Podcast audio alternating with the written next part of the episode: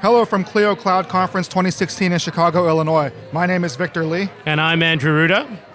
and we're on the road with Legal Talk Network.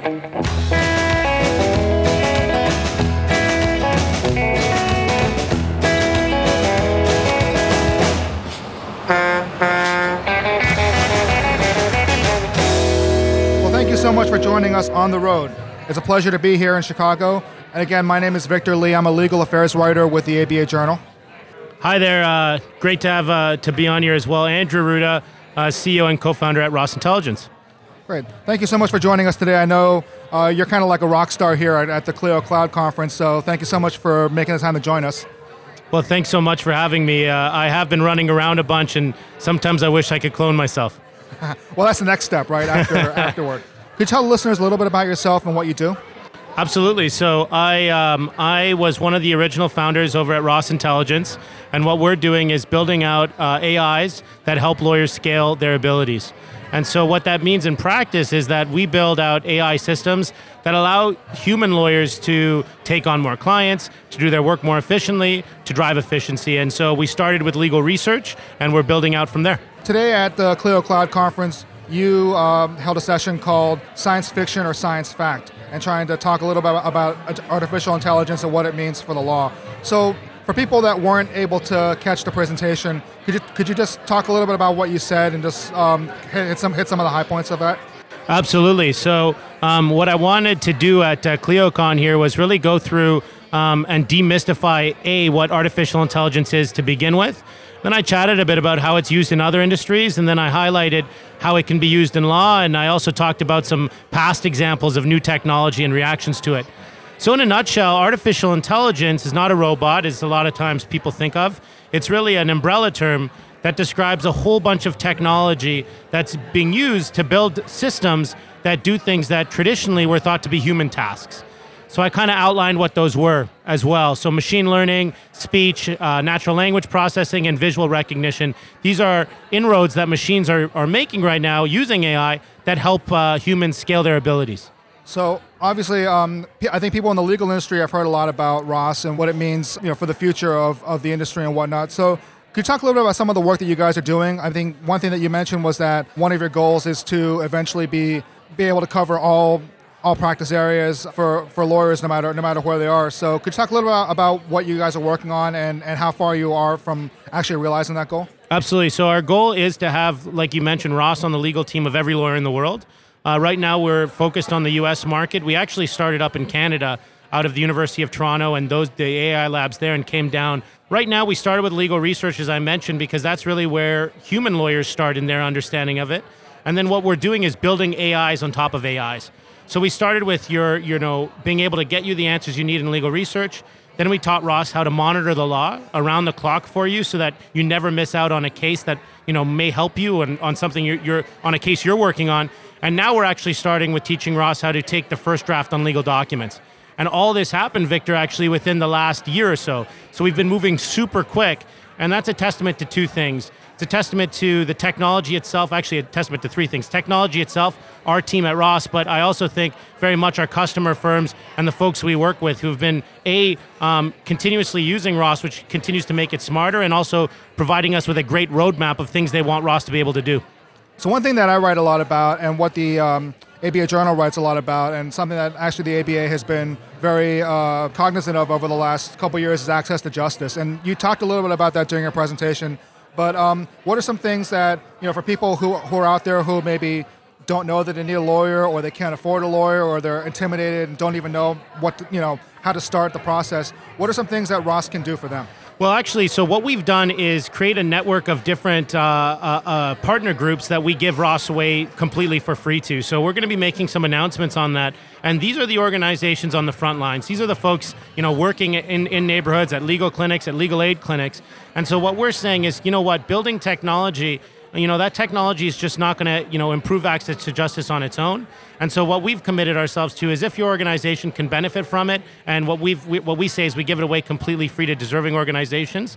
So we've started that initiative at ross and that's really central to what we do. Ai should be in the hands of lawyers um, on the front lines no matter if you have enough to pay for it or not and we're committed to ensuring that happens. Now, um, there is one thing I always wanted to uh, ask you. Um, so, Ross, how did you come up with that name? Is that is that somebody's name? Is that uh, is that a reference to uh, you know some some you know famous robot or something? How, how'd you how'd you come up with that name? So actually, it came out of uh, a naming session, almost like you would name a, a kid. Um, it was me and my two other co-founders. We were in a room, and um, you know, this was early days. So I, like, you know, we were just spit spitballing ideas. And so Ross just kept coming up and was we wanted to humanize the product so that people would think, you know, hey, you know what, let me ask Ross about this or let me ask whatever the name was. So we saw Ross, we really liked it. And then uh, it was as simple as we saw it in all capital letters and really liked the way that looked. And we went from there. Um, but it's really funny you asked that, Victor, because one of the times we walked in and we met this investor and they were really jazzed about our name. They were like, "Oh, smart idea! You named it Ross. I would have named it Ross too." We didn't know why they were just so like excited about it. And then we were like, "Oh, like why do you like why are you saying that?" And they were like, "Well, Ross, you know, R U R, uh, the play, um, and that the first mention of a robot." The word robot was in a Czech play by a Czech writer a long time ago, Oh. and it was called Rossum's Universal Robots. And so we both looked, you know, me and Jimoh, my, my other co-founder, was raising with me on when the last time we raised. We just were like, that would have been a great story, but it really was just because it was uh, great and, and friendly, and people have really taken to it. So They should have gone with it. Like, yeah, that's what we were going yeah, for. yeah, yeah. Yeah. So now what we say is we'll tell both stories. We'll tell the story of you know that one, but we'll tell the other one as well. And Skynet was taken, right? Skynet was uh, not as appropriate. We couldn't get the rights with Arnold uh, uh, now coming out of retirement to be an actor again. There was one other thing I wanted to ask you about something that you said in your presentation is, I mean, having gone to a lot of these conferences and covered them, one of the dominant themes is, you know, technology helps lawyers be more efficient, helps them do the work that they don't want to do, how they can focus more on the important things like trying cases. It seems like we're even that even that area is being eroded a little bit by machines. I mean, you have predictive analytics now that can tell you, okay, should I even take this case in front of a judge or this particular judge? You have um, you know robots like you know doing research. So I mean, is it a stretch to think, okay, well, why why couldn't we have uh, a robot that could try cases or could at least engage in motion practice? So I think that um, you know I get that question a lot. We also always are trying to see where how far we can use AI to go. But I think there's distinctly human tasks in a lot of things. Like advocating for a client um, is extremely complex because what you want to do is, is be able to see the facts of that scenario, see how that fits with case law, see how that fits, and then start taking in a whole bunch of human factors.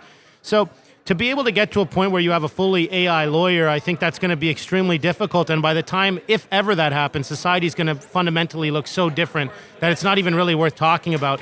Um, so what I think is more apt to what, what's going to happen is what you saw um, with chess, where you know Garry Kasparov gets beaten by Beat Blue, Deep Blue, but then what happens is you see this rise of something called Centaur chess, and what that is is when you team up a machine system with a human grandmaster, and they play together against either a solo human or a solo computer system, and those Centaur chess players don't lose. And so what we're trying to do at Ross Intelligence is build Centaur lawyers, so teaming up with machines to be able to, you know, be as competitive as possible. And uh, you had mentioned that um, I think Ross right now is is available for bankruptcy. That's right. Um, are there any are there any particular practice areas that are a little more difficult to um, to either adapt to your software or that are more challenging because of just how they are? What's really neat is that machine learning systems, when they learn something, they don't really, it's really agnostic to the practice area. So when we first started building Ross, we built it in Canadian labor and employment law. That's what we prototyped with. And we moved down to the United States and launched Ross in US bankruptcy law and went live and shipped it to customers um, who were piloting it in two weeks. And why we were able to do that so quick was because um, the weights that it had learned was how to be a good legal researcher.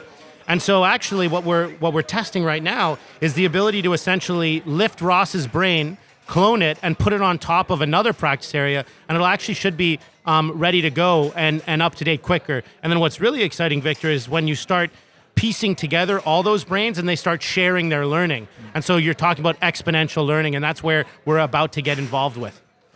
So, uh, where do you see the future of AI going then? I mean, uh, not just for, for Ross, but just in general. Well, I think what we're seeing is really that we're on day one. Um, first of all, AI has been in, been in the law for a very long time. Um, it's been around for a long time. Richard Susskind actually, um, you know, built one of the first expert systems in law a long time ago. So it's not new technology. What's new is that there's been a lot of breakthroughs. So you can do a lot more, and it, it's and and that's what's exciting about it. And so I think we're standing on day one, and we're getting a lot out of it. So we already are benefiting. Um, but where I see it going is really going in and helping lawyers wherever you see a task that a you, you see a lot of that client pushback on even billing for and usually that's a very good sign that it's something that's you know repeatable grunt work type work. And so i see a network and you already start seeing it. You know you have ai in contract management and review. You have ai of course in due diligence and e-discovery.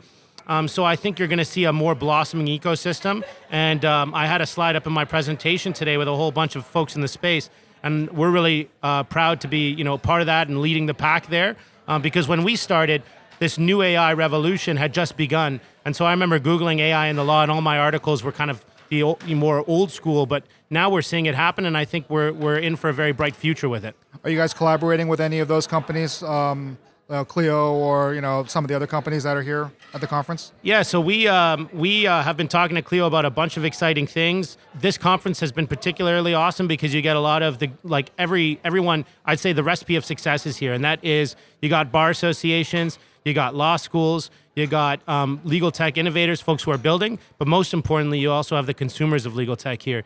And so when you have everyone at the table, you can literally say stuff like, "Hey, you know, if we build this bar association, would you buy it?" Or in terms of would you allow it? And then you turn, turn to the consumers, and we're all in one space. And then we, of course, have um, you guys here doing these interviews and getting the word out. So I think right here is, uh, is a, a really great conference because you have all the players and everyone's super jazzed up. So I'm having a, a ton of fun. So before we close it out for today, I have one last question for you. If our listeners would like to follow up or you know drop you any, drop you any tips or whatever, what's the best way to reach you? So you can always visit our website at rossintelligence.com. Um, you, you can also send an email to team at rossintelligence.com. And if you're uh, on Twitter, you can follow me directly at, at Andrew Arruda or our team at, at Ross Intel. Well, we've reached the end of On the Road for today's episode. I want to thank our guests for joining us today. Thanks for having me, Victor. We also want to thank our listeners for tuning in. If you liked what you heard, please rate us on iTunes, and we'll see you next time for another episode of On the Road with Legal Talk Network.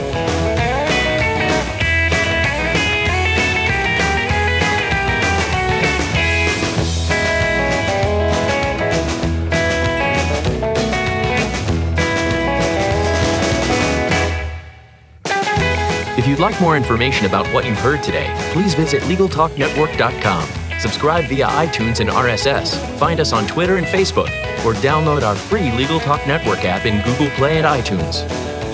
The views expressed by the participants of this program are their own and do not represent the views of, nor are they endorsed by, Legal Talk Network, its officers, directors, employees, agents, representatives, shareholders, and subsidiaries. None of the content should be considered legal advice. As always, consult a lawyer.